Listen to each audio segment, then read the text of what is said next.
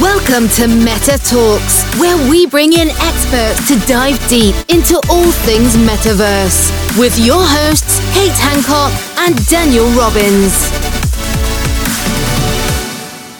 So, I'll give you a little background on Scalefast, why we care about the metaverse. Our business is really about bringing customers and brands together in a digital transaction.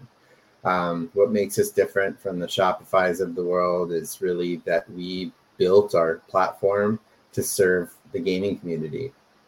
Specifically, Square Enix is one our, our founding customer. Uh, we built a platform that could handle both physical and digital products in the same transaction. Um, really, really high volumes, uh, which is typical for uh, game transactions, right? You want that download at the second it's available. And not every platform can handle that. So we customize a platform solution for them and went from there. We now do work for Wizards of the Coast and Magic the Gathering collections, which also offer a huge opportunity in this space. Um, and we continue to serve luxury brands who've also seen opportunities uh, to uh, rapidly liquidate products and and you know really find new channels to distribute uh, their their products or rabid fans. So that's really where we focus is, is brands that have rabid fans who want product right away. That's where we uh, really find our success. Dan, I'm curious. Um, what do you think will, you know, retail will change in the metaverse? I mean, uh, can you tell us more about that and why brands needs to pay attention about the future of Web 3.0? Yeah, I mean, we've seen a little bit of alignment of the planets. There are uh, certainly macroeconomic factors that are uh, making people engage more online versus getting in a car, paying six dollars a gallon to drive somewhere to either go to work or uh, you know, go to the store. Um, it takes a lot of money to get product from where it's manufactured and then to that store. Uh, so when those two things align and the technology is suitable to replace a physical store experience, uh, which we're getting to, um, you now have a situation that has brought the metaverse to a tipping point. And really, when you think about the mindset of a customer, they're trying to fulfill a need, and that need usually creates some kind of chemical reaction in the brain, whether it's a new pair of shoes or a new skill on Roblox or Fortnite. You know, I mean, it's still stimulating the same chemicals in the brain. So as consumers decide where to allocate their money, um, and they have better and better experiences at home on their couch, engaging with a gaming system or their laptop or a phone, um, they're going to start to be able to get that delivery, uh, that hit, so to speak, of dopamine uh, from other things, not just going and buying it at Macy's, but maybe buying a virtual version of it uh, in a gaming in a, in a game environment.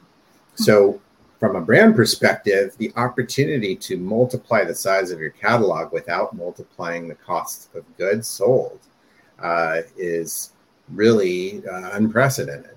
So, if I'm Gucci, instead of having a hundred styles uh, in a given season, I can now have an endless number of styles available in a given season and even license uh, certain creators to collaborate without the cost of actually physically manufacturing and retrofitting your supply chain to be able to deliver it.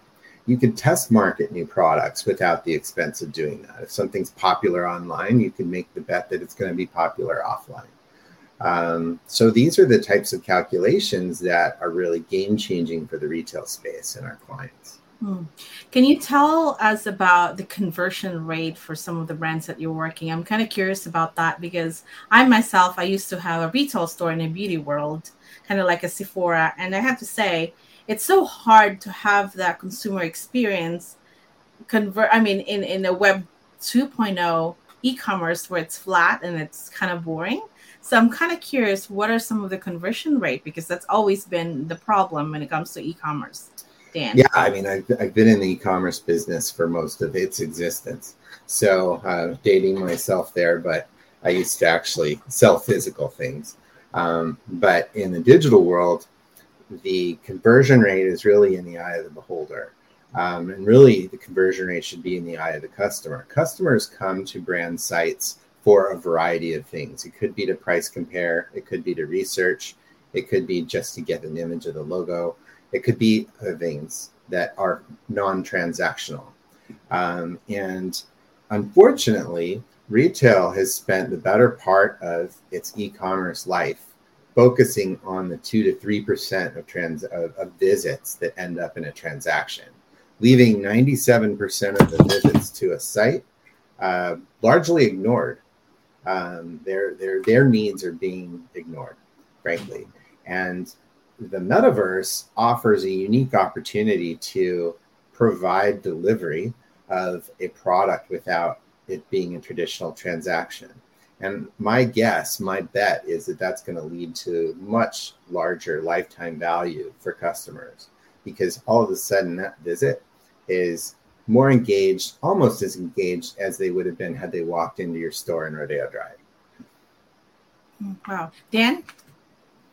Yeah, no, it's it's fascinating, and I think of um, you know, ten years ago, Kate started selling skincare on Amazon, and a lot of people are like, "There's no way you can sell skincare e-commerce because they have to walk into a store and they have to talk to someone." And I almost feel like we're going backwards in the sense that you you'll be able to give that opportunity as if they are in a store, but it's also e-commerce. So, do you see a lot of the opportunities right now that are still customers are still very hesitant because they really want to walk in somewhere and talk to someone. Do you see an emergence here where you have like those things will now be set and ready because they can almost duplicate that experience? How do you feel about, you know, merging those products that are still hesitant to sell e-commerce with the ability to almost have that in-store experience? So first and foremost, the holy grail of e-commerce has always been to try to make it closer to the physical retail experience. Mm-hmm. That's always been the view is okay, what can we do to get it closer? It's never going to get there, but let's try to do the best we can to get it closer. So, um, you know, I, I think that's where we're always headed. That's the guiding light. But really, it's about the customer's uh, choice. And if you look at adoption of digital sales channels or, or AR and beauty, for example, to be able to test um, products virtually. Um, the acceptance rate obviously varies a great deal by demographic. Um, you know, Gen Z is more accepting of it than millennials, and millennials more accepting of, of Gen X, et cetera, down the line. And so as you see uh, customers who are more comfortable in a virtual world uh, in both transaction and experience uh, you know they start to accept that delivery. Uh, at the same time technology gets better so brands can better serve those customers and more importantly personalize. So the in-store associate can now have a digital relationship with customers like never before so you're seeing this convergence of stores treating their customers well, with customers transacting where they want to be at any given time. And if brands can meet customers where they want to be, they'll find success. If they insist that all of their customers walk into a store when only 20% of their customers are within you know 20% probably 2% of their customers are within the geography to even walk in that store then again you're ignoring 98% of your audience but to Kate's earlier point, you know, if I can sell my product and I've got a store, a boutique in on Melrose in Los Angeles, but I can sell that product to someone in the Philippines. Oh my gosh, you've blown, you know, you've blown your revenue potential and your addressable market out of the water. Mm-hmm. Mm-hmm. So I have another. Oh, go ahead. Go ahead, Dan.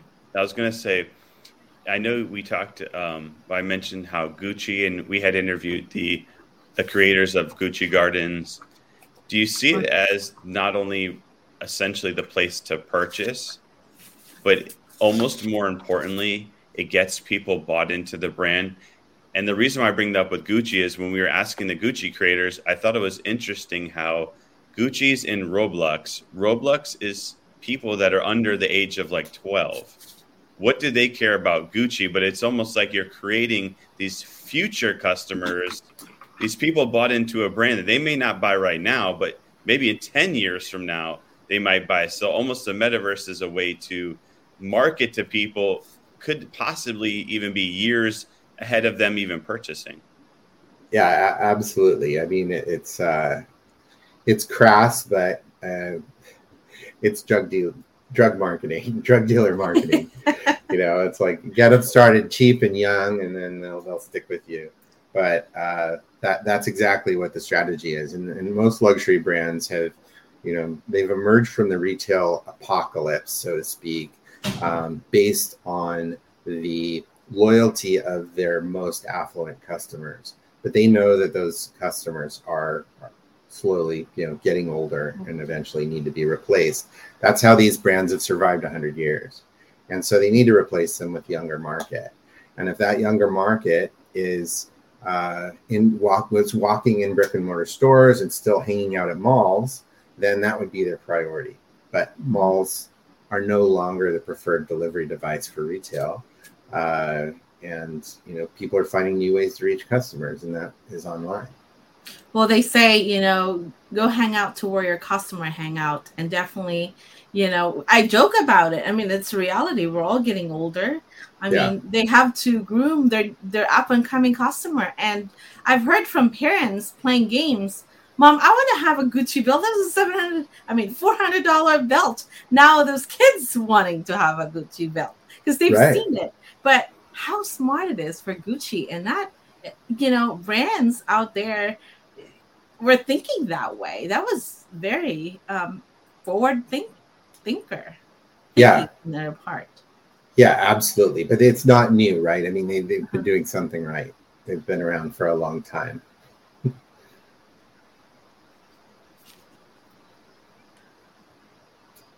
Hey, Deborah, if we can um, hold off because we're doing live. Yes, hold on. Yeah, Deborah, don't worry. I'll go to you first um, once we get off the live because they won't be able to hear you, Deborah. And I know you're going to have a phenomenal question, so I can't wait to uh, to hear that question. Um, you can also message me, Deborah, too, if you want. I can even ask a question for you, um, if that makes sense for the live.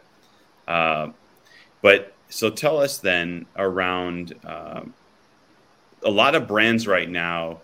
It looks like they're turning to the future of retail in the metaverse However, it looks also that they might be doing it more of a media play. For example, I just saw a well known beverage company launch their beverage in a virtual world. And I'm not sure if anyone's even going to care about that because I don't, I looked at it in the virtual world and I didn't see like much you can actually do with it. And I wondered, is this more, is this an actual long term strategy or is this just a media grab in the moment? What are your thoughts? yeah, I, I think it's it's. I would warn against painting the entire metaverse with one single brush of the lowest common denominator campaign from a brand. So you could certainly look at, at, at Doritos and say, okay, what value does that have in the metaverse? But then you'd say, well, Red Bull empower, you know, giving certain skills or powers within a game has a perfect uh, you know, delivery in the metaverse. But really, you got to look beyond games. When there's portability between metaverses uh, or, or platforms, meaning Gucci is no longer limited to selling their products in Roblox, but all of a sudden you can have a Gucci sweatsuit in Fortnite, and and, and then whatever this Lego Fortnite uh, hybrid uh, is going to turn out to be. There's some Gu- Gucci variant of that. Um, you're going to start to see that value to the brands really accelerate. And our advice to any brand that we consult with is don't try to replace what you've already been doing well in the physical world, augment it. Uh, find ways to make uh, or extend your brand value proposition digitally and where you can't do that where you know like you said there's there's a beverage but it doesn't provide any additional value on the platform I would advise against that because it doesn't come off as very authentic. But there are certainly uh, brands you wouldn't necessarily think provide digital value that could extend or augment their brand or the value that they deliver to their customers in a virtual space. Then I'm kind of curious for the uh, brands that you're working with. Where do you put their um, e-commerce? Is that is there any particular um, platform where you host their site or their e-commerce? Is it Unity or um, yes. where is that at? Scalefast is an end-to-end e-commerce oh. solution, so we provide our own proprietary platform that's really, like I said, was it was originally designed to to suit both physical and digital, or phygital is the new new catchphrase. Um, digital carts. Mm-hmm. Um, when you think about the logistics of e-commerce, you know, you put in an order, an order goes to a warehouse, warehouse packs the package, sends it to you, right? Now, if you have the same cart with both a digital item that is getting delivered instantly and a physical item that may take two to three days, it creates some logistic problems. Um, there's now parallel paths for billing. There's parallel paths for collection or payments or fraud. There's all kinds of different um, factors associated with delivering a physical product that don't exist with a, a digital product and managing those in parallel is, is a challenge for most e-commerce platforms and that's something we've cracked mm-hmm. and um, i was able to explore you know the walmart um, virtual you know commerce. And it's actually very cool how as you're pushing your cart it tells you how much you're spending. So you, you cannot overspend. And i've heard from some of the uh, you know people that's building some of this cool technology that whatever you shop it actually your your fridge can can tell you what what you're missing. Hey you're out of milk in you it communicates. Like that is so cool for the husband there that's struggling that yelled at with their wives for not buying the right items in their grocery cart. Do you think uh what do you think of that that feature of solving a problem like that dan? Uh yeah i mean smart smart appliances are, have been around for a couple of years, and I, I think how the metaverse takes that intel uh, and generates a virtual shopping environment. So, you know, stop at the store and get milk and eggs could become a virtual experience where uh, the shopping cart is populated 100% by things that are missing from your list in the fridge because there is a sensor that knows exactly what is in your fridge at that given moment. Um, this is something that you know I think is of great value to uh, grocery store retailers and appliance makers alike. Um, mm-hmm. that connection, the connectivity of that intelligence is is what's new to the game. Um, instead of having the the prototypical grocery list, you have an automated cart that's maybe even ready for you, bagged up. You just pull up and they just put it in your trunk. Um, you know, these are these are all things that are right around the corner, if not already happening. And then, what are some of the expectations for a brand to hire scale fast? Like, is it overly expensive for you know for someone like your company to do all the work, to do all the back ends and create? What what are some? yeah, I mean, we typically serve enterprise customers. They're usually doing five million and up online already. Uh, they're they're typically global brands, um, but the you know there are a lot of solutions for businesses who are just getting started. Um, the thing that I think Scalefast delivers is really for proven brands to expand uh, into a new market to overserve a given segment. As I said earlier, the, the your most passionate brand fans uh, with a specialized shopping experience. Um, your employees, we, have had a lot of success generating really bespoke employee stores for uh, brands like L'Oreal and, and, and Kering. Um, there's some really uh, unique things that brands can do to overserve different markets. Uh, that were previously really expensive in a traditional e-commerce uh, platform model that we've provided in a kit, basically a, a standalone pop-up shop where we do all of the payments, all of the fulfillment, build out the site, uh, handle all the customer care, everything that you need to deliver for your customer.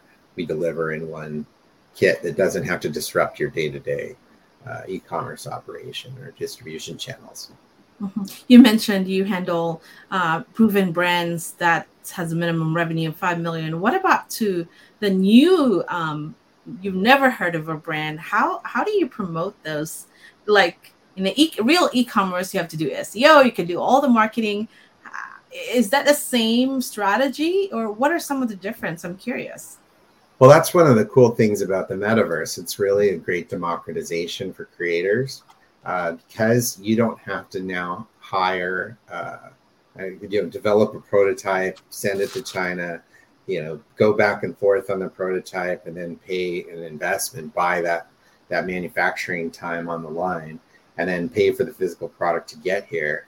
The entry, uh, the the, the, the um, the what you need to enter the market is so much lower lower than it has been in previously mm-hmm. You know so a creator can develop a product digitally and really test market prove that it has value actually sell it transact it uh, before ever investing in diamond manufacturing. And um, you know i think that it's never been easier for uh, somebody to just develop a, a, a wordpress site with some cool content their creative ideas attach on a $45 a month WooCommerce e-com platform, accept you know credit cards, um, all of the things you need to start a business are, are readily available at almost any budget. Um, that's where you're hearing these NFTs you know, that are getting generated by 12 year olds. They're becoming millionaires overnight. Um, I know those those are those stories are not going to last forever, but um, it, it, it's illustrative of how easy it is for uh, new entrepreneurs to enter this market. Mm. Yeah, the, the thing is, yeah, we, we hear all this news, but if you dig deeper into some of those projects like the the blue chips project when it comes to nft it, it's the money is coming from three or four different wallets in, inflating the value of you know so i i think it's gonna catch up very fast as people are going to be more educated into what's real and what's hype and where is this all coming from. So i can't and- and that's a great point and and because there's so much uncertainty it is it is the wild wild web versus wild wild west. It's the new www um, it's uh, it's very important that brands legacy brands who enter this space do a great job of setting clear expectations for their customers and educating them about the value that they're providing um, education is going to be really important to making sure they don't burn their offline uh, legacy or their mm-hmm. offline loyalty. And what we've found is very few people, even investors in virtual product and, and uh, NFTs, fully understand the complexity of it. And brands who want to enter this space really need to over deliver on educating their customers.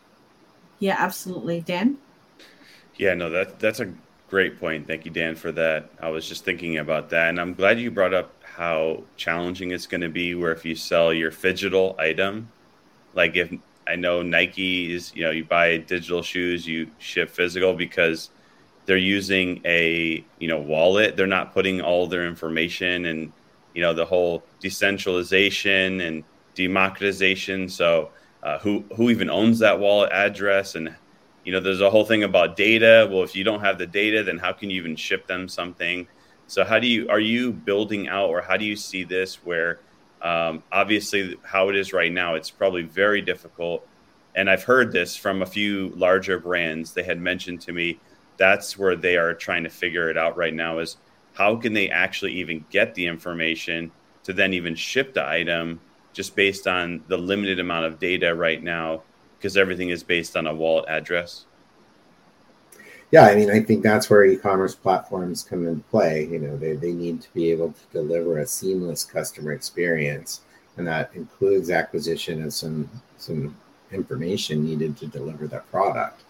Um, whether it's a pair of shoes or a collectible card or, or whatever. Um, so, uh, you know, there's got to be some level of centralization somewhere when you merge physical and digital product. There's no question. Uh, so mm-hmm. that's where really advanced CDPs are going to get better at what they do and be able to sync you know, customer data platforms um, uh, and to be able to sync uh, the information that you know traditionally is required to deliver a physical product with wallets. Yeah, that that seems to be a problem because even when we launch a little bit of project for the NFT, we have some buyer like we don't know who to send, you know, who you know, what's your email? They're all in a code. Like, I don't know who's my customer. So there gotta be someone has to figure that out with how do you create that balance of protecting everyone's information, but still you need to know them so you can ship the item that they purchase. Like, what is that fine line? I'm kind of curious. Well, I think ultimately all of the regulation and privacy concern is not so much creating these blanket rules, but putting the choice of how much you want to disclose in your hands as a customer. Mm.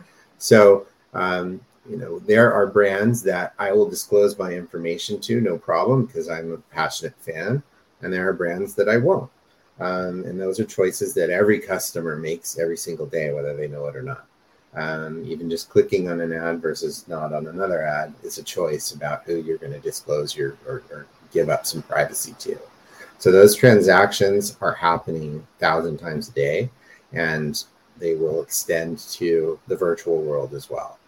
Um, you know, a click will be some level of, of permission granted to a brand. Mm-hmm.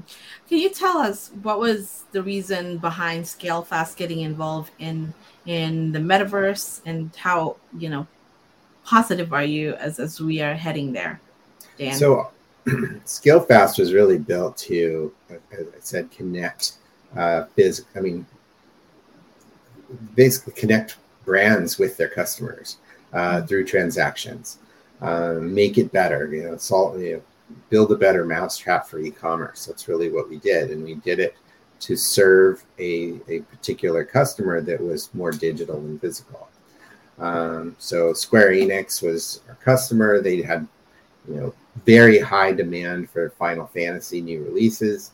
Um, there were requirements to be able to smooth that ex- experience, but we realized that queuing in order to uh, help ease the burden on the servers that were delivering those those games, those digital products, created a huge opportunity to provide more value to customers by giving them previews or uh, mini games um, or to offer them physical product.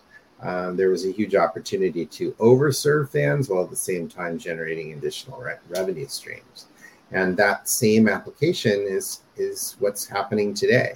Um, customers who are legacy uh, brands who've you know, had 100 years in the physical world, instead of adding a, a, physical product to what they're already doing, they already established themselves in the physical world, they're adding a digital bolt on. And because we already proved ourselves to be able to deliver a digital uh, e-commerce solution, we're well positioned to help brands who want to do that going forward. Mm-hmm. Yeah, so I have. Um, thank you. I actually have a question. This is the the question from Deborah, just so everyone on the live can hear. It's can you address the blurred lines between retail and entertainment and the experiences that younger customers are seeking?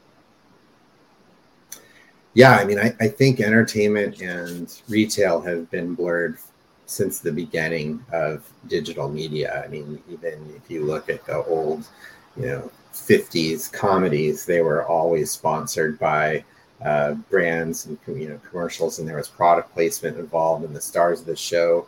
You know, even uh, radio, early radio, the stars of the broadcast would frequently endorse the, the sponsors of the broadcast. So they've been intertwined since the beginning of entertainment. Um, and uh, nothing's going to change there. And frankly, the same things that you get out of purchasing a product, the same chemicals firing in your brain, are delivered when you're entertained. Um, so uh, they're they're similar similar stimuli.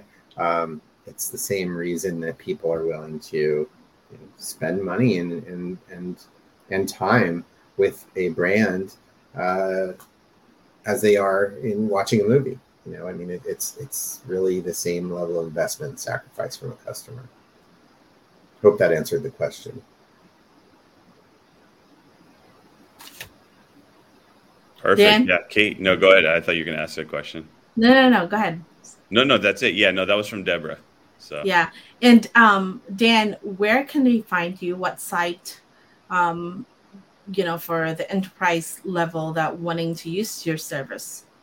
What is? So you can find us at scalefast.com. You can um, certainly learn more about the different services we provide and, and really just how complex enterprise e-commerce can be. Um, but like I said, I mean, for you know, budding entrepreneurs, everything that we do at an enterprise level can be started with the seedlings from you know existing software uh, that's readily available for for nominal amounts of money. And our hope is that you know these budding entrepreneurs become enterprise entrepreneurs and hire us down the road. You yeah, you know what? I just want to say this. You you mentioned oh sorry. You mentioned Magic the Gathering earlier. And yes, it, it got me thinking, which I used to be an avid player of that Magic the Gathering. Before that was Dungeons and Dragons. But it got me thinking about how I know this is a little bit separate topic, how play to earn model. I'm not sure if you're familiar with, you know, play to yeah. earn and how, you know, there's people around the world like, you know, we were just in the Philippines and there's people in the Philippines that are basically like playing cards and doing these really basic games, but making uh, more income than they would working an actual job, sometimes two to three times more. What is your, I mean, this is just like more of a personal thought in terms, because it seems like you in the gaming before and you've, you know, had experience with just gaming. Where do you see the future of, uh, is all gaming, do you think going to be part of a play to earn model? There's also all of these, like I'm hearing, you know, learn to earn. And yesterday I heard one, it was like teach to earn so it's like everything to earn. And I wonder how, you know, there might be some emergence there too with, you know, maybe that's a new form of e commerce. Um, or shop to earn. Hey, or shop shopping. Earn. Dan, yeah. that, that might be something. Hey, we get we get that's rewarded right. for shopping. I mean, there there's been surveys to earn for a long time. I mean, there there are models or economic models to uh, have any variety of transactions digitally and all of these are good examples and if you know it's like uh, several several wise people have said if you uh, love what you do then you never work a day in your life. Um, i think that if you could find a way to survive uh, and still live a fruitful life by playing games and there's certainly going to be an economy for it. But you're making a sacrifice. It's not just the time. You're also you know, seeing the ads and the sponsors within those games. Because the whole model is based on sponsors paying more than the publisher is paying you. Uh, and you know as long as that happens it works for everybody. But if you know that the further that market gets diluted the less that sponsors are going to want to pay which means the less that publishers or aggregators of those gaming franchises are going to pay users, um, you know, it's, it's, the market will take care of itself, and it may not have the, the lasting power that I think isolated cases like Axie have today. Um, and I don't know that there's going to be a long term um, market for this uh, as it proliferates um, across generations and countries and worldwide. But if it ever does, my fear is it would become very dystopian, similar to that Ready Player One model, where you do have these big corporations who literally have farms of players who are uh, are, are, generating money and and and you know taking a scrape off the top, and, and, and it becomes abused. Um, and I, I, think that's already happening in some countries where uh, people are literally having to work off debt by playing these games, and uh, it seems like a little bit of a nightmarish scenario, but it's it's it's it's happening today. Um, so you know, ultimately, I think the market is going to address it, um, but I think that uh, it, it, it's something that is something we should watch closely. I have a business idea for somebody out there. You could be a secret shopper in the metaverse. Remember back in the I day? I used to do that. the mystery shopper. The mystery shopper. Secret shopper, yeah. you can go and shop all these stores. But thank you, Dan. I appreciate. I know we're, we're coming up to time here. Um, we appreciate your time so much. So this was this was excellent. Uh, you gave a great perspective on many different things, not just retail. Though you answered a lot of my questions. Mm-hmm. I got a lot of responses here that you gave a lot of value, and, and people were really happy about that. So just tell everyone one more time, though, just so they can hear. Hey Dan, where, I have a yeah. very important question oh, too sorry. because this is a common questions to um, brands that message us. Dan, do you have some use you know use cases for brands that you work with in your site or something available uh, yeah i mean like i said I, I think that for this particular topic the, the wizards of the coast uh, magic the gathering example and the uh, square enix final fantasy examples are are strong illustrations of how we can blend physical and digital delivery for really intensely uh, passionate fans um, of brands. Uh, I don't I don't think there's a better example given the, the foundation that gaming has had for the metaverse. Eventually, I think it will get to every every type of, of brand, but right now the gaming space is really defining the rules of the road. Mm-hmm. Absolutely. And do you think in the next 10 years brick and mortar brick and mortar store will be so relevant with the future of Web 3.0? Yeah, I mean, I, have got a mall in, in my neighborhood that it, they have three virtual reality storefronts. So the um, the space is available because these malls have been built. There, mm-hmm. there's a lot of empty storefronts. They're adding virtual reality to those storefronts because they're inexpensive. So it's not hard to imagine a world where the virtual real- reality headsets and uh, hardware starts to make its way into physical retail stores. And uh, they can help tell the brand story, they can entertain. Um, you know, what if, what if you were a passionate uh, fan of uh, an artist and instead of their endorsement being limited to a commercial, you could actually go see a custom perform a, a, a unique one-off debut of their new video uh, in vir- a virtual world, but you had to walk in that store to see it. I mean, there's all kinds of, of marketing applications for uh, bringing these these technologies into the traditional shopping uh, mm-hmm. world. So ultimately, it's gonna everything's gonna get merged. It's all one commerce. It's all omni-channel uh, it's all shopping. Yeah, that's fascinating. I, I think I'll I'll be seeing a future of a hologram store. We're actually talking to a company in Singapore where instead of you having a regular booth for a conference, it's all hologram. Like, yeah. how cool is that? Like, I could see retail will be, um, you know, utilizing this technology. It's going to be a fascinating world. Are you, yeah. are you seeing the addition of AR with like that? And the reason why I bring that up this morning, I was reading about some pretty amazing, incredible AR use cases. But maybe instead of just, I love the VR. I haven't even thought about that with the VR, but maybe you know they have to use you know, AR on the phone, but they have to physically go to a store. I haven't even considered that to be a marketing technique to actually start driving people back into stores. But I don't know if you're seeing that now, or is that what you all see as an addition? I mean, Absolutely. I think sky's the limit. And I think that ultimately customers decide what they want to experience. And, and if the hardware to deliver an AR experience improves, which it will, I mean, nobody likes walking around with their phone all over the place. But, you know, you're wearing glasses.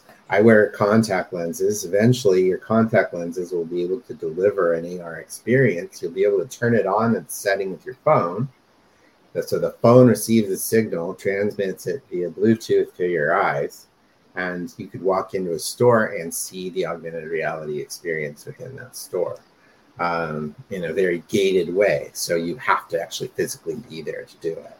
Um, so yeah, I think the applications are definitely there. Um, this is no longer science fiction; it's reality. Well, we're seeing it at the, the Batman uh, TV, uh, movie. They actually utilize a, a, contact to just use it. Uh, Dan, do you remember that scene? yeah, I could. I hope that my phone doesn't freeze though, and then I'm stuck in the AR world on my contact lens, and then forever. right? Yeah. Well, I mean, everything. The deployment of 5G is a big piece of this puzzle, right? The more people that can have broadband internet, uh, the larger the market is going to be. So not only uh, in the Philippines, but even in rural areas of the United States, it's not readily available. But the more it is, the broader the market is going to be, um, and the more applications we'll see. Well, this is really a fascinating conver- uh, conversation. And Dan, thank you so much for your expertise. Um, really, truly an honor having you here. Well, thank you very much. I'm happy to come back. If you want to get a hold of me directly, you can DM me at the hashtag uh, that's on the screen here, or if you're on Clubhouse, it's at Marketing Endeavor, MKTG Endeavor. Definitely. We will. Um, you are a go-to retail metaverse expert now, so we'll send people out your way. There you go. I appreciate that. Thank you very much. So much. Yeah, thank you, Dan. Thank you for listening. Please rate, review, and subscribe. And visit metatalkz.com. That's talks with a Z.